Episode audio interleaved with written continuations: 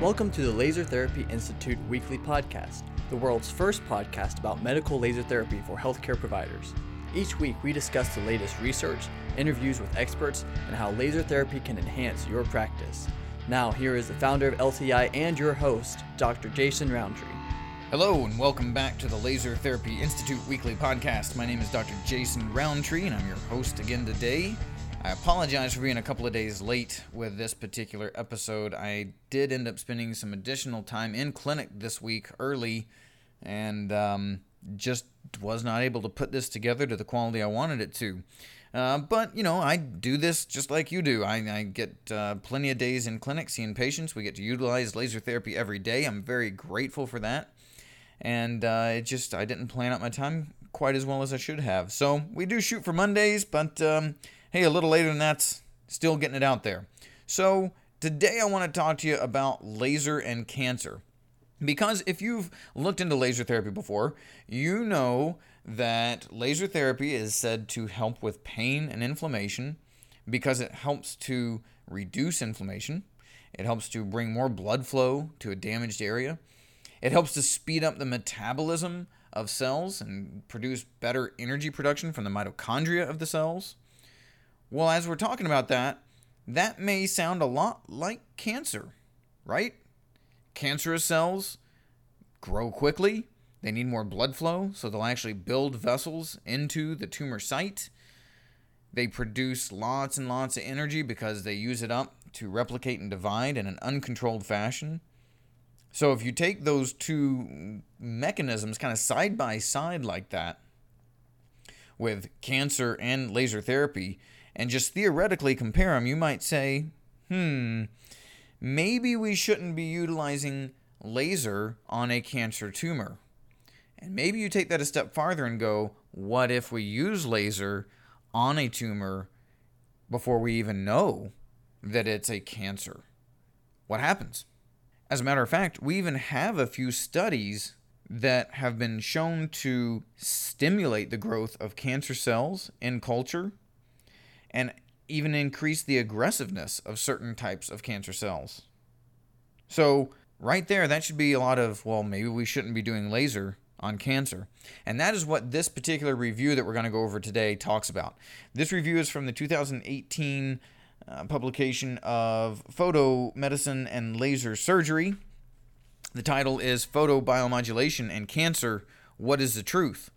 And the authors dive right into this whole idea of okay, if we've got these mechanisms on how laser works by stimulating more growth and cancer works by uncontrolled, unchecked growth in the cells, is this a problem? What what does what does the evidence really say? And further than that, too, what if the patient has an undiagnosed lesion that then becomes something that is lasered or that light therapy is applied to? Is it going to potentially worsen that undiagnosed cancer?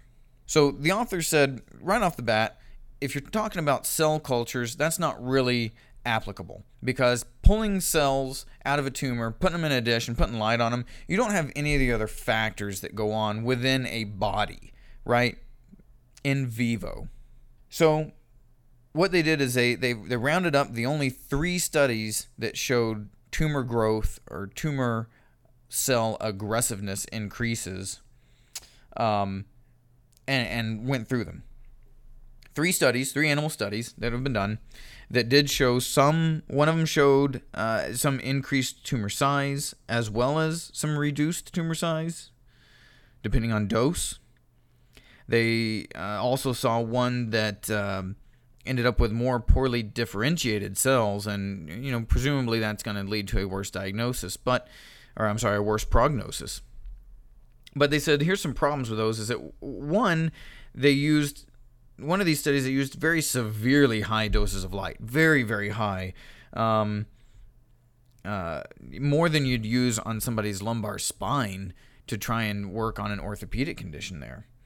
And this was on mice tumors, mouse tumors. Another problem with one of the other studies was that they used immunodeficient mice, uh, mice that were programmed genetically to not have an immune system. And so that doesn't really apply to the realities on the ground, as we'd say. And in, in all these studies, they used only visible red laser. So, yes, some evidence that you could make tumors worse with certain types of light, but some definite weaknesses in those studies. So then they went into the much larger body of evidence that shows good effects on cancerous tumors when you're utilizing laser therapy directly on them. They said there are three different effects really that they can they can find in the research. Number 1 is the direct effect. Number 2 is the combination therapy effect. And then number 3 is the immune system stimulation or regulation effect. So let me tell you a little bit about those three again from this article here. So, in the direct effect, the researchers overdosed the tumor by using a very, very, very high dose, long time application over the tumors. The second effect is that combination therapy effect, where you're taking advantage, they say, taking advantage of a differential effect of light therapy between malignant cancer cells compared to the effects seen on healthy normal cells.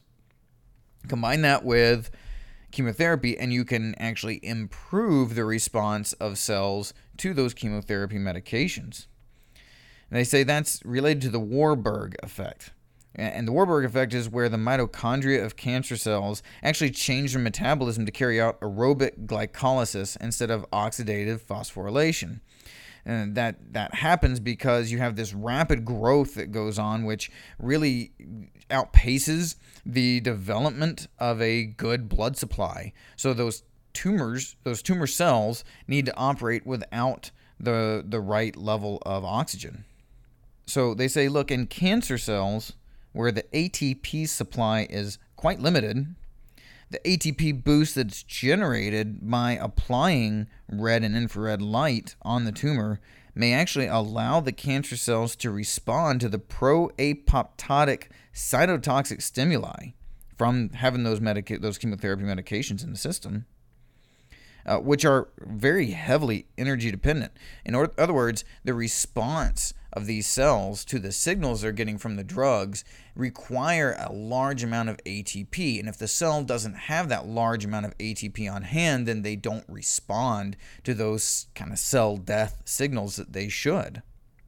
They say, in contrast, normal healthy cells with enough ATP that you apply red and infrared light to, it actually produces a burst of reactive oxygen species that actually induce protective mechanisms and reduce damaging effects of cancer therapy on healthy tissues. So, not only are you able to increase the response of those cancerous cells to the medication, the cytotoxic signaling, but even you're able to protect the healthy cells from that therapy, from that chemotherapy type situation.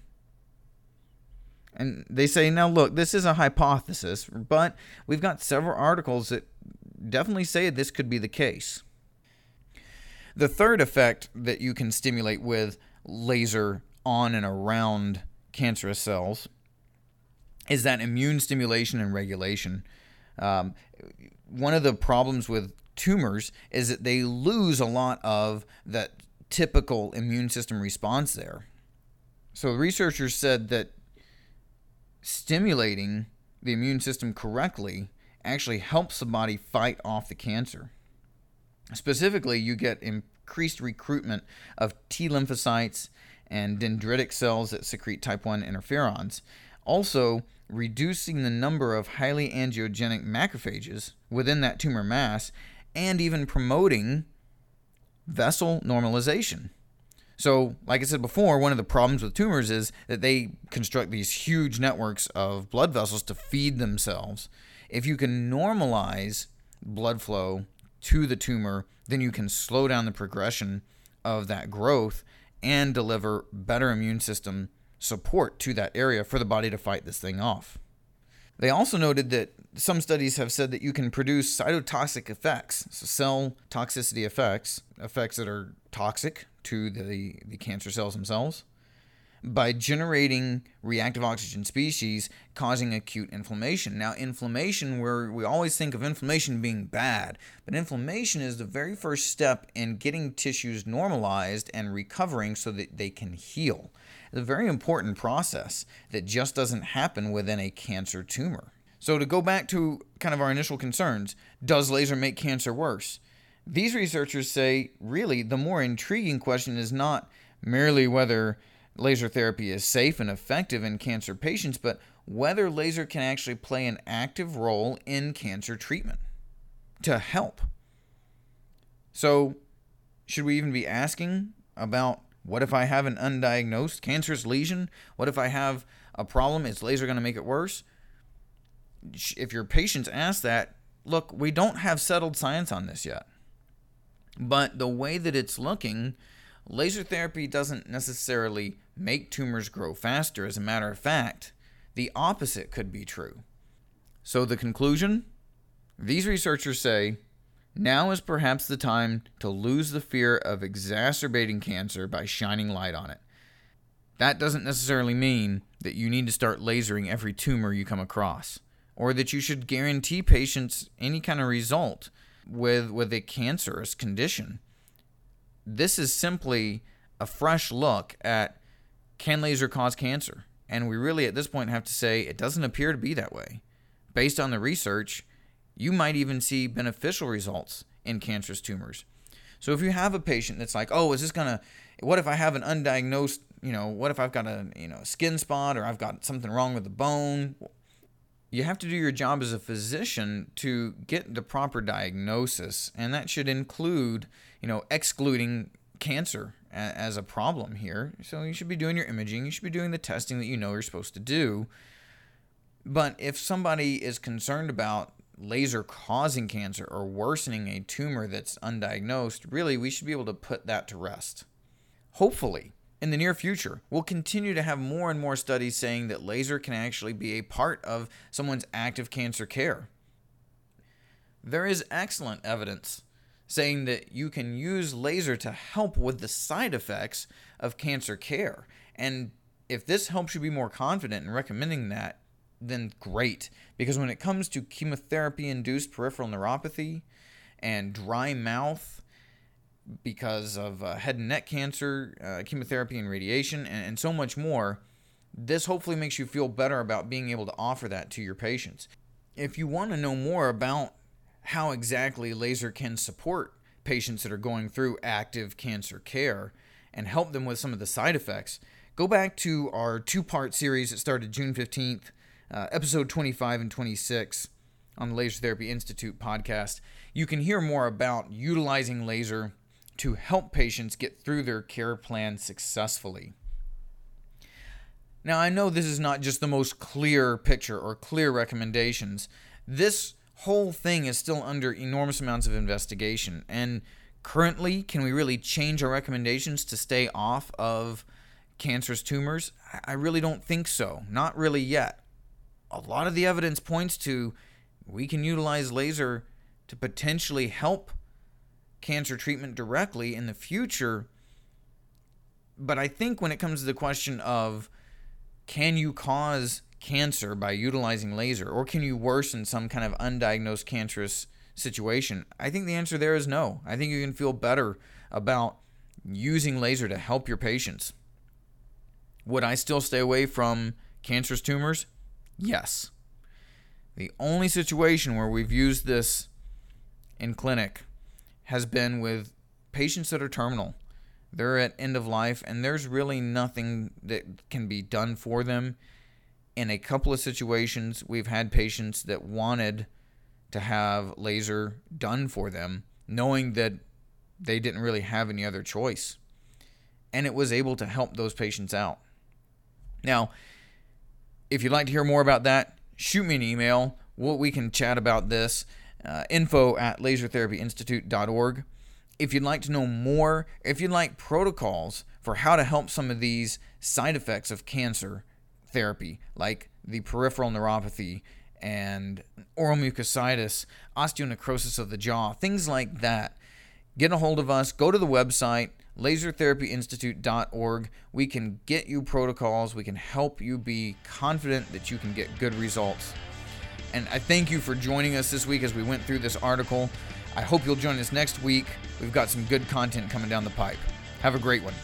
Subscribe now to keep learning about the growing field of laser therapy. Check out our patient focused podcast, Healing at the Speed of Light, a great resource for your patients. For massive practice growth and improved patient outcomes, become a certified Laser Therapy Institute clinic. Learn how at lasertherapyinstitute.org.